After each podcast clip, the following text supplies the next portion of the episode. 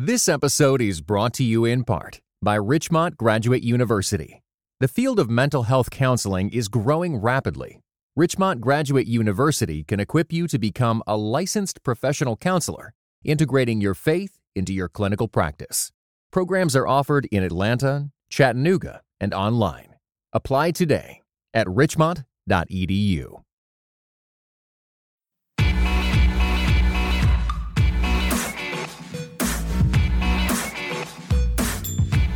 You're listening to Quick to Listen. Each week we go beyond hashtags and hot takes to discuss a major cultural event. I'm Morgan Lee, and I'm an assistant editor here at Christianity Today, and I'm joined, as usual, by my wonderful colleague, Mark Galli.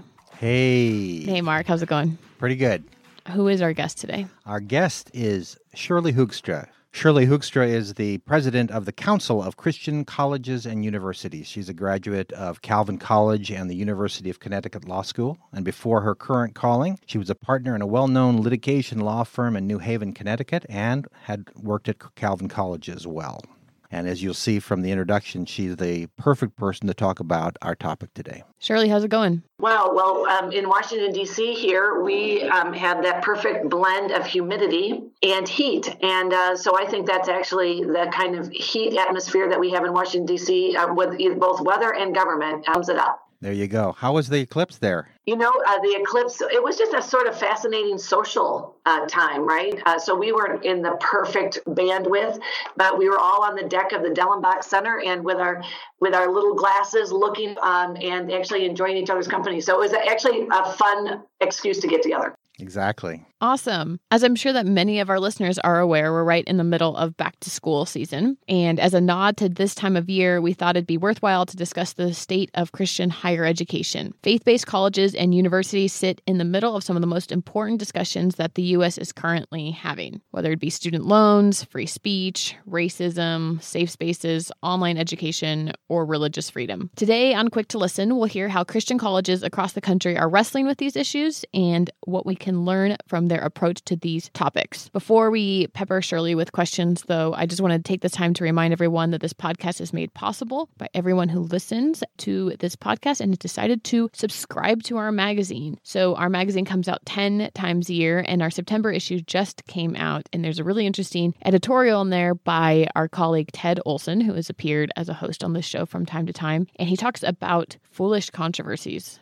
Mark, what did you think of his argument? Well, Ted has made that argument in the hallways here for some time because he's been overseeing our uh, online presence for over a decade or so before we turned it over to Richard Clark. And he's well aware of how many foolish controversies we tend to get ourselves involved in. And it's just a good reminder. Nobody disagrees with an with a editorial like that, but if you're like me, you just every once in a while you need, you know, do I really need to enter into this conversation? Is it really that important? Shouldn't we be talking about something else? And I think he did a really good job of talking about that, not only just theologically, but he marshaled so many biblical verses that make that same point. So obviously, this is not a new problem. Yeah, for sure. I found it very helpful, and just in terms of the work that we do, you know, it was about. I, I think in many ways at CT we tried to help people know what is a worthwhile controversy you know, Right. for instance, on the show and something that is not necessarily worth the bandwidth of the church's energy to to get spent Yeah, on that. That's sort of one of our jobs here. Yep, one of our callings.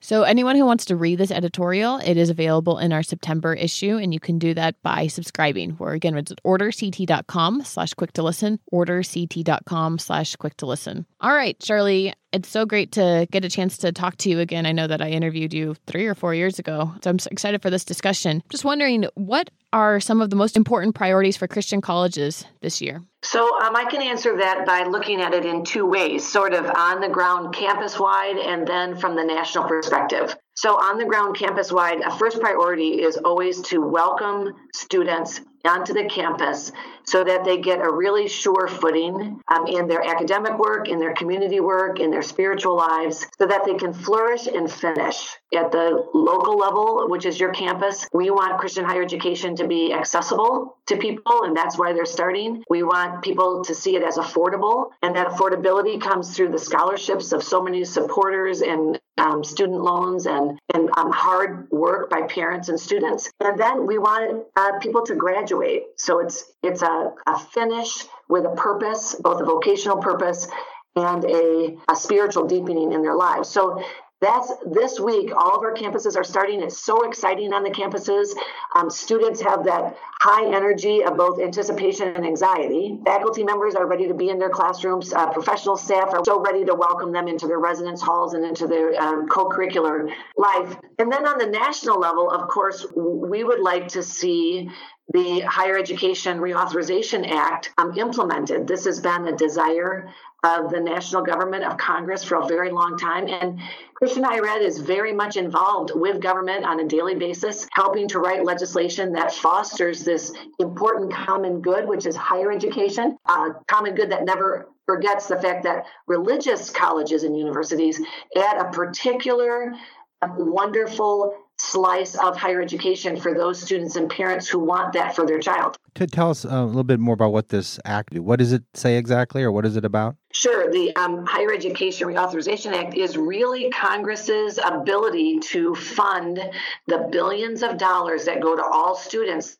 to get educated. And the reason why this is so important in this funding um, is so important is because in a democracy, I don't think anybody would disagree with the fact that colleges and universities have that opportunity to educate a population so that they can engage in government well. And that is in that's in so many ways, but it is also the teaching of what I'm going to call the soft skills like civility, the ability to listen, the ability to lead, the ability to have an appreciation for difference. That wouldn't happen if the government didn't allocate literally billions of dollars to students and families. There are 4,700 different accredited colleges in the United States. So um, the government has been doing this reauthorization sort of like as an interim every year they have to authorize the money. Um, they've been wanting to, for a long time, look to make sure that when the government authorizes all this money, there are safeguards in place. And one of the safeguards that Christian colleges are wanting to make sure is in place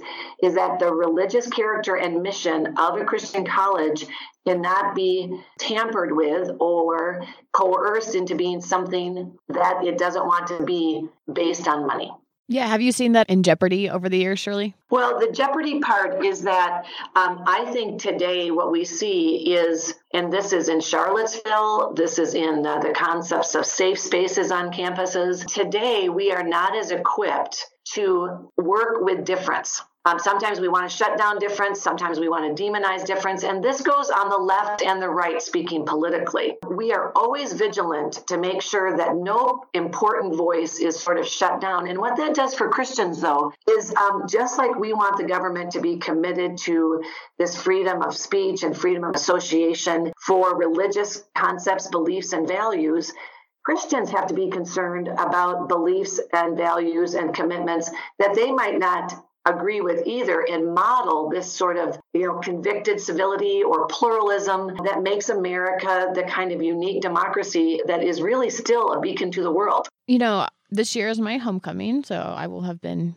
out of school for number of years worthwhile deeming a homecoming, I guess. And one of the conversations that was just becoming salient when I was a student was big conversation about online education and how that kind of fit into you know, a school that was traditionally a residence, you know, a school where most of the students lived on campus and had a really strong commitment to community. And when they defined community, was like very much in person community. I'm just wondering if we can talk about if you've seen any tensions between how Christian colleges kind of live out their mission and how online education is it fits into that. That is such a great question because we hear a lot in the news about online education and what does that actually look like? You know, three years ago, um, I wasn't as versed about online education as I've had the experience now. And here's here's what is a truth: there's no pure, generally online education, and there's no pure anymore residential college experience.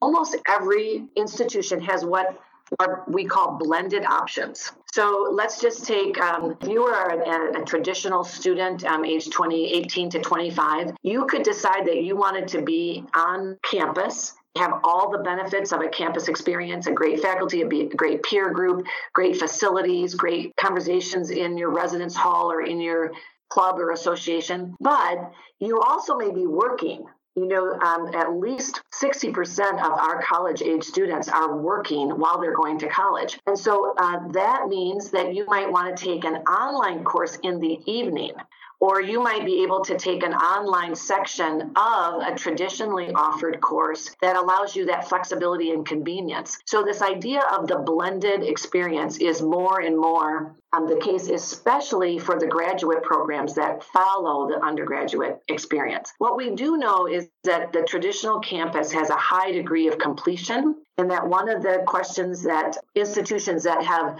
um, more of an online presence is the challenge to make sure that those students feel connected and supported. So that's why the blended option has worked so well for most of the private institutions of higher education. Would you say that there's like a an actual kind of Christian way to do online education? And again, I'm just drawing from my own experience here, but a lot of the part way that I understood my Christian college education was actually it was partially in the classroom, but a lot of it was through conversations that I had in person with professors and with staff, you know, in chapel services and so forth. And that's something that, you know, if I had been only taking classes online, I would never gotten to have to chance to participate in. Formation is exactly the question you're asking about. How do you do formation of a person? Um, this deeper understanding, the challenging um, questions that a person across the table could ask you. How does that happen if you're in a cyber kind of space, right? And my own son um, uh, is a medical school graduate, and all of his classes were offered online. And you'd say, Really? Do you really want doctors to be prepared with uh, online courses? Now, you could also go hear the professor in the classroom. They had both options every single class. Here's what happens a good thoughtful online professor knows how to make sure that the conversations are going peer to peer, student to student, as well as faculty to student. One of the advantages people say about online education is that everybody has to comment. So sometimes, as we've all known, if you've ever sit in a lecture, if you've ever been in a, a, a classroom, you can sit in the back and never talk. That's not the case on, in an online class. They have requirements to speak to contribute and although it's always done through a, a, a, written sort of but you know words written words can be very effective. Now that being said i think there's a real case if you can to be in that very important four to five year environment of embodied life they, they talk about you know that that community is when you can see somebody when you can have all of your senses at play. I'm going to say that being said online pedagogy is growing in sophistication at leaps and bounds. The other phrase that i would use for life today is profound adaptability. There is no longer the sort of option to say well i'd like not to be part of that new movement. Um, I think that um, one of the things about a creator God is that he's a creator God. That has not stopped. And I think we have to look at these kinds of opportunities as opportunities to be creative about the values we have and and then how to accomplish it.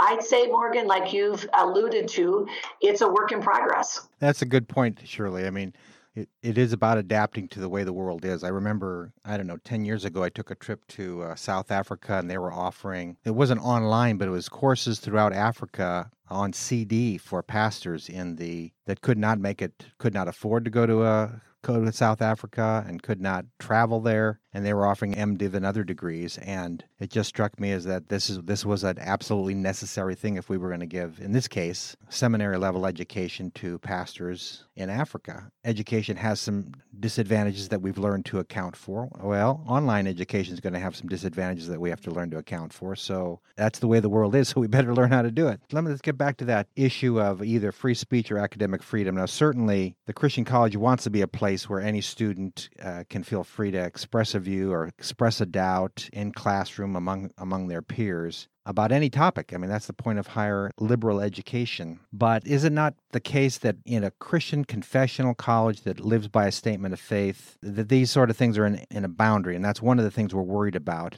the government coming and saying you can't have any boundaries. How does that work out at a Christian college level? So, freedom of speech, this ability to speak truth, uh, the ability to live in community, um, commitments that are part and parcel of a Christian academic's life, which is both commitment to truth, commitment to saying hard things, um, but also saying, but I've got these additional commitments to a community that may have confessional kinds of commitments as well. So, first of all, there could not be a better topic to wrestle with. And being part of higher education, and then add the layer of Christian higher education, there just is no more exciting or worthy work to do when it comes to this idea of how to speak the truth in love within a understanding a community of faith. So the first bottom line is that Christian colleges are completely committed to academic freedom. And just like all principles, we say, well, what does academic freedom look like in a faith perspective? And so um, some people talk about it uh, in a Christian perspective as having limitations. We don't actually see it as limitations because, like in a public institution, there it is frowned upon to really unpack the spiritual nature of big questions. My daughter was at a very uh, excellent, uh, outstanding public institution for her master's work, and basically they were forbidden to talk about faith. Um, there wasn't the language or the tolerance uh, to talk about faith. But at a Christian college, not only can you ask the important questions like euthanasia, assisted suicide, ending life through uh, abortion, human sexuality, what are the limits, the idea of consent, the idea of self moderation, um, how does that butt up against, you know, this sort of total you know, consent is do what you want. How would you talk about those big questions? What happens when I die? What's the meaning of life? How would you ever really talk about those fully unless you could talk about the idea of a God, um, the idea that there is purpose and meaning because we were created beings? So we actually see that we have unlimited freedom to talk about all of life in the context of faith. Yeah, that that is an interesting contrast. It is. It works against the prejudice that says if you're in a Christian college you can actually talk about fewer things when in fact because of our more universal cosmic metaphysical point of view, it does give us permission to talk about more things in a wider scope. Now that doesn't take away from the fact that from the faith perspective there is a there is a framing. That is to say, you're not going to have a professor at a Christian college uh, have a class on why the Trinity isn't a, a true doctrine for the Christian faith. Yeah, but you will have. How how should we think about the Trinity in the 20th century? That's exactly right. You, would certainly talk about that. You you wouldn't have a professor that denies the existence of sin, right? Right. But you would say, how do we talk about sin? How do you communicate about sin? How how do people compare acknowledging sin, but also um, having a sense of tolerance, right? But there are theological convictions that would not be able to be contradicted in a particular institution and people know that going in. So one of the things we we we talk to our academics about is in our institutions is be clear about um, what some of those confines would be. Have charity towards one another. Um, if it feels like you've gone into an area that that um, maybe seemed like it was an area that you would not want to contradict and then have a good process um, when there seems to be a question about a faculty's member's point of view or academic freedom and a school's uh, particular uh, commitments. It actually is a deeply held commitment to truth telling, but there needs to be some protection of great thinking within the academy. And that's why academic freedom first started, because sometimes um, people who get paid to think think things that are on an edge that need to be said or explored, but are scary or are controversial. And so that's why, in a Christian environment, um, we need to be able to hold each other well in community while having difficult conversations. I think across a number of secular institutions, we've seen student protests um, when particular speakers have been invited to speak on campus, um, or in some instances, commencement speakers deciding that they're not going to go ahead and deliver remarks at a campus after there was some sort of campus uproar. Have we seen those issues play out at Christian universities? uh, Christian universities have an advantage in this regard. There is such a high value of community and consultation. So um, while there's a lot of individual actions that happen on a Christian college campus, because there's a, a sense of developed um, and high trust between administration and faculty, people consult and they say, is this a good idea? What are the pros and cons and how would we frame it? So I actually see a lower incidence of what I would just call the unthought through invitation. And I think because the campuses have the ability to have a fairly developed practice of consultation um, that that happens less on uh, secular campuses i feel for them because i know that the goal of having this unfettered access to ideas with really thoughtful engagement is actually being hampered today because we don't have the underlying skills to do that. And now we could talk about social media. We could talk about when you're between the ages of five and 18, when you're learning how to play on a playground and be with others, and you have models, whether it's a church environment or or a civic environment like Boy Scouts or Girl Scouts or some kind of group that is actually helping you form as a person, but you haven't learned how to live with ideas you disagree with in a civil way, then you come to a college campus and you're actually unprepared for the kind of ideals that a campus wants for you. And I would add this this is complicated by the fact that often majority culture students have not stood up for non majority students who have had to sort of take a lot of hurtful conversation under the guise of perhaps, well, this is, you know, good free thought. And so now uh, majority students are standing up almost as an expression of loyalty or camaraderie to quiet a controversial speaker. You see, so there are actually interesting motives that are at play in these discussions. I never actually regret the hard conversation or the hard moments because they actually help human beings think better. Now, that doesn't mean they're easy, but I think we can talk about why do we want to shut down a speaker? Why is there offensive speech not worth engaging. This episode is brought to you by the Truce Podcast. I'm sure you've been there. You're at an event, a dinner, a small group, and someone says something like, If you're a Christian, you have to vote Republican. Huh. That raises an interesting question. How did evangelicals like me get to the place where we just assumed we'd all vote one way? This season on the Truce podcast, we're diving deep into the complexity of the 1970s and 80s to understand how evangelicals tied themselves to the Republican Party. It's a story that involves murder, corruption, redemption, and our need to be heard. I'll be talking with celebrated historians like Rick Perlstein, Pulitzer Prize winners Frances FitzGerald and Jesse Eisinger, and some of the best guests I've ever had. Truce is the show that uses journalistic tools to look inside the Christian church. We press pause on the culture wars in order to explore how we got here and how we can do better. Subscribe to Truce anywhere you get podcasts or listen at trucepodcast.com. I will say anecdotally that I've, uh, and I'm more familiar with Wheaton College, which is right down the road here, but I, I'm sorry that I can't remember the visiting lecturer's name. So he was used to speaking on secular campuses, and he was amazed at the level of civility and the um, the amount of things students and faculty could, in fact, talk about at a Christian college. He would he was just under the that prejudice that Christian colleges were more restrictive, when in fact they find themselves more open. Now, is let me ask you, by the way, is Liberty University part of the CCCU? They are not. Okay. In one respect, they do model what I think you're talking about. That over the years, starting with Jerry Falwell himself, they have regularly invited people who are not only non Christian, but are actually antagonistic to the Christian faith to address their students. It seems to me as long as you frame it, we're going to listen to someone who's very critical of our faith, and we want to listen to what he has to say because we want to be able to engage people like him when we leave this place. It strikes me that any Christian college would be willing to do that, and I think a lot of them are. Oh, not not only a lot of them are, Mark. That is a mark of our Christian colleges.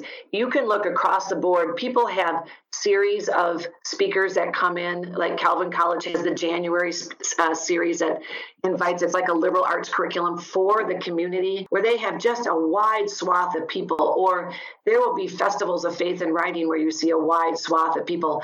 Um, College of the Ozarks has an excellent speaking series. Um, almost, I, I, I could I could name 50 different campuses who are inviting people to come and cause an interesting conversation to happen with the underlying understanding that we're not going to agree with everything this person says. In my experience, it's less about what this person is saying than how they're saying it. And I think this is actually where some of these conversations are, become a little bit harder because it be, can become more of a judgment call. I just remember at my school there was um, some speaker who was I don't re- I don't want to get into the whole specifics, but I believe that there was an ask by a student group for a particular speaker to come that was either denied or shut down, or the administration played some role in preventing that speaker to come in who happened to represent a particular political point of view. And I believe that the speaker was not encouraged or just actively discouraged from speaking there because of tone. But the result was that the students who were from that particular political group, you know, felt silenced in some ways.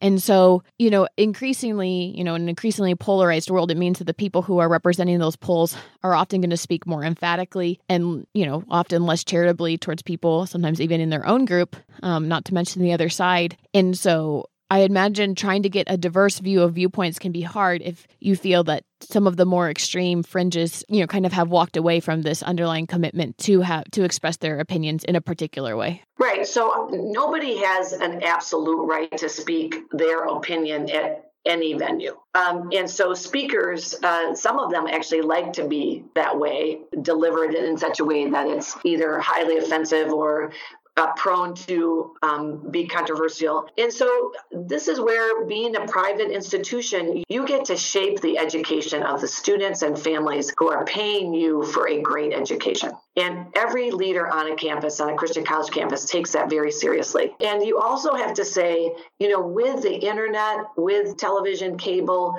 you can get so many opinions. You don't have to just get it in one place. But what you want to shape at a campus is a vibrant community where people are learning how to be citizens in the world once they graduate. That's actually parallels one of our priorities here at Christianity Today. We are pretty much open to having anyone write in our pages about almost any topic if it's related to Christianity and today. But one of the things we're trying to model is not just good biblical and theological thinking, but a civic and charitable way of doing that with one another. So if the writer is incapable of writing without attacking and mischaracterizing people, we have no interest in him or her being in our pages. But if they can make the same argument in a way that practices these other virtues of civil conversation, we we more than welcome them. John Inazu, in his book around pluralism, writes about the virtue of humility. Can you come to a conversation with a posture of humility, meaning that I could not only learn from people with whom I share common commitments, but I could also learn from people for, for whom our commitments vary in religious terms, we talk about this in, as a common grace, right? So God acts out of both special grace, those to whom um, are believers, but also common grace, meaning that every image bearer, that's all of us in the world, have a, a potential of instructing us in a way that if we are open enough and humble enough to learn, we will be blessed. Do you see conversations about race on, in Christian colleges and universities feeling as polarized as those that are secular? I would say they're as hard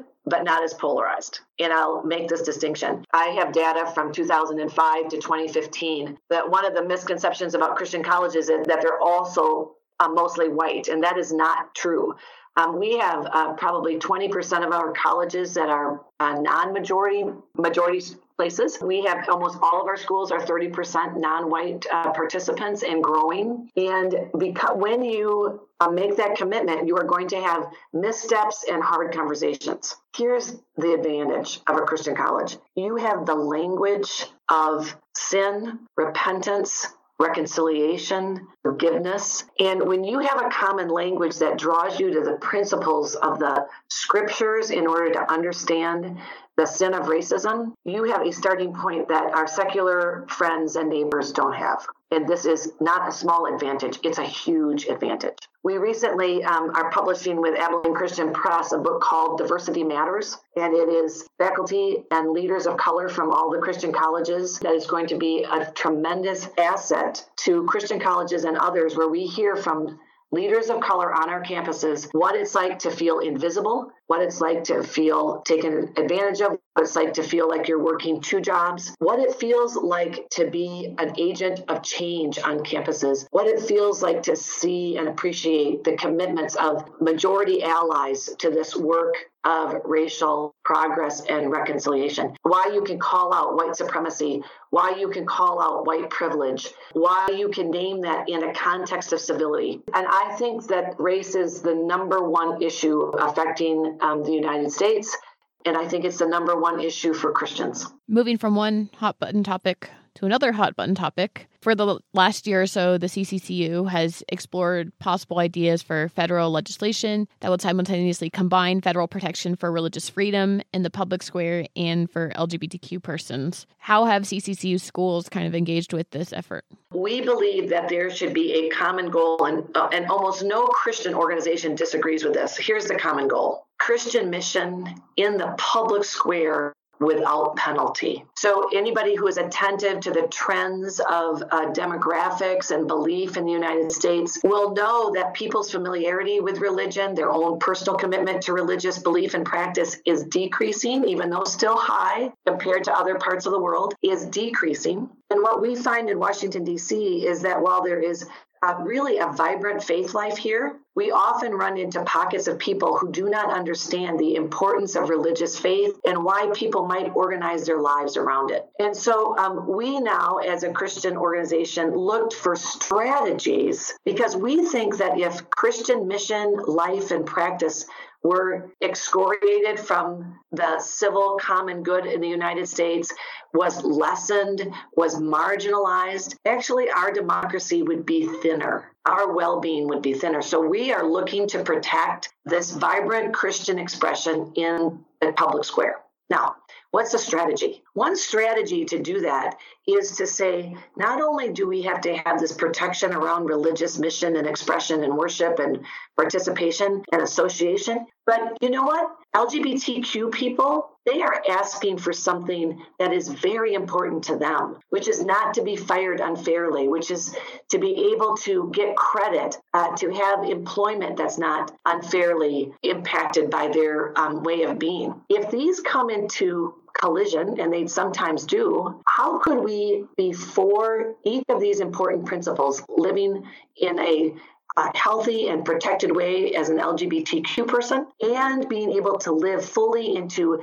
religious beliefs that LGBTQ persons might disagree with or even find offensive. So, this is what we're working on. And um, in our organization, our campuses, uh, accepting the fact that there needs to be various strategies. We keep our, our campuses informed. Nobody has to sign on to a particular strategy to be a Council for Christian Colleges and University member. But our colleges and universities, they want to make a difference in the public square for the next 25, 100, and 200 years if the Lord tarries. And for that, we need to be creative about strategies. I understand efforts at Biola have been particularly helpful on, on both parts. Can you talk about that story a little bit? Right. So, Biola University is an outstanding um, institution in California. Just a quick uh, background on California Sacramento state legislature decided to say that if you were at a particular Christian mission with particular beliefs that were about a traditional understanding of marriage between a man and a woman, that we they would not give you the $9,000 Pell Grant that would go to all students, regardless of the school they pick. So they actually penalize traditional marriage committed Christian colleges financially. So this was significantly a challenge. And so this is what happened. Um, our Christian colleges got involved with Sacramento in a way that they'd never been involved before. And um, you mentioned Biola. So President Barry Corey took upon himself personally to get to know the drafter of that bill, Representative Evan Low, a gay man who did not have any particular faith perspective, but had a certain incorrect understanding of what was happening at Biola in California. And through that personal relationship, and through seeing that they were being Sacramento was actually being unfair in their portrayal of this Christian college campus. They reversed their legislation and asked instead to have a relationship with Christian colleges to make sure that LGBTQ students were not treated unfairly. And we want to be able to hold and teach two biblical commitments that we believe are essential and important in Christian colleges. We can link to uh, Washington Post piece by Biola's president, and I think he co-wrote it with this state representative as well because it's a pretty powerful piece. I think they've done a good job of holding to a traditional biblical eth- sexual ethic while at the same time welcoming those who struggle with that ethic in their campus without discriminating against them or harassing them or anything like that having relationships across the aisle matter. And here's one of the things that listeners, constituents, people who are um, interested but not immediately involved, give a generous explanation to the behavior of others. Don't don't say quickly well a relationship with a particular person on the other side of a belief um, or a value means that someone's capitulating their own strongly held beliefs. I think as a christian community if we could practice the idea of having the most generous explanation for someone's behavior before we condemn it would be a step forward for us as we enter into really controversial spaces. Thanks so much for those challenging words there. I'm going to wrap our conversation right now. As always, we invite people to give us feedback on our social media pages. We're on Facebook at facebook.com slash CT podcast and on Twitter at CT podcast.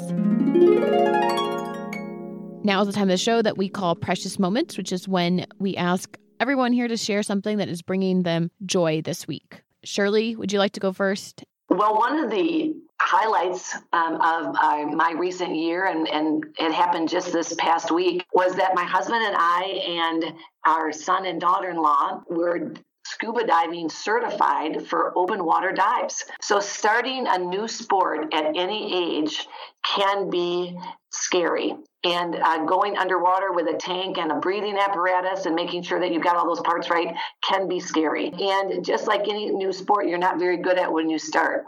But here's what happened when you do something together, like when we did it with family and we were there to cheer each other on. Um, and when we felt uncomfortable or had a lot of anxiety and we could encourage each other, we actually got to see God's wonderful world underneath the water surface. And it was it was exquisite to behold, and it gives me great joy. I sort of conquered something that I wasn't really excited about, but my husband wanted me to be scuba diving certified because we all want to do this um, as a family vacation activity. So I conquered it. Um, and we're happy, and uh, my husband's really happy, and I'm really happy. So it was a win-win-win. Where did you do it at? Uh, we did our open water dives down in Florida. Oh, that sounds really cool. All right, Mark, you have a precious moment? Yeah, I uh, was at the gym yesterday. I've been trying to get back in shape again. So I'm at the gym, sweating away, pulling weights, pushing weights, doing all sorts of things, feeling miserable, feeling depressed that I am not in good a shape as I should be. And this younger guy comes up to me as I'm about to walk out of the weight room. He says, You are awesome. You are killing it. Oh, that's great. that was so encouraging. Even though it wasn't true, it was so encouraging. So Mark, are you on social media? So uh, I'm actually starting to make my way on social media, Twitter, every once in a while. Mark Galli and Facebook, same thing. But mostly you'll find me through the Galli Report, G A L L I, which can be found at ChristianityToday.com slash the Galli Report. All right. So my precious moment, I guess, is kind of related to both of yours because it's athletic in that way. So this Sunday was the Air and Water Show in Chicago which I had never been to, but I realized I had was at this point taking for granted that I would go to it at some point. So I was like, I need to actually go to it. There's very few parts of Lake Michigan that you can actually swim in. A lot of times the lifeguards like yell at you if you get in the water anywhere like deeper than your shoulders, which is really annoying. But there was this one part right close to where the air and water show was taking place, and basically I just like got to swim in the water and watch the air and water show, which to me is like the perfect thing to do on a Sunday afternoon. I was like, does it get any better than this? I don't think it does. the water felt so warm because in August is like the best time of year if you're going to go swim in Lake Michigan. And I was just enjoying myself so much. And listeners can find me at M E P A Y N L. Okay. Thank you very much for uh, listening to another podcast of Quick to Listen. It's a production of Christianity Today. You can find our other podcasts by searching iTunes for Christianity Today. And remember to head to our orderct.com slash quick to listen to subscribe for our lowest price. This show is produced by my co-host Morgan Lee, Richard Clark, and Cray Allred. And you can subscribe to our show on Apple Podcasts and SoundCloud. And if you like the show, make sure to rate and review us on Apple Podcasts. That really helps. Thank you. See you next week.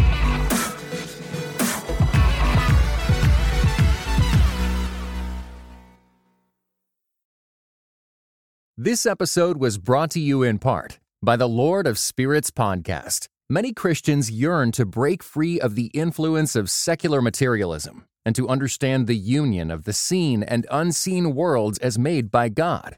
What is the spiritual world like? Tune in wherever you get your podcasts.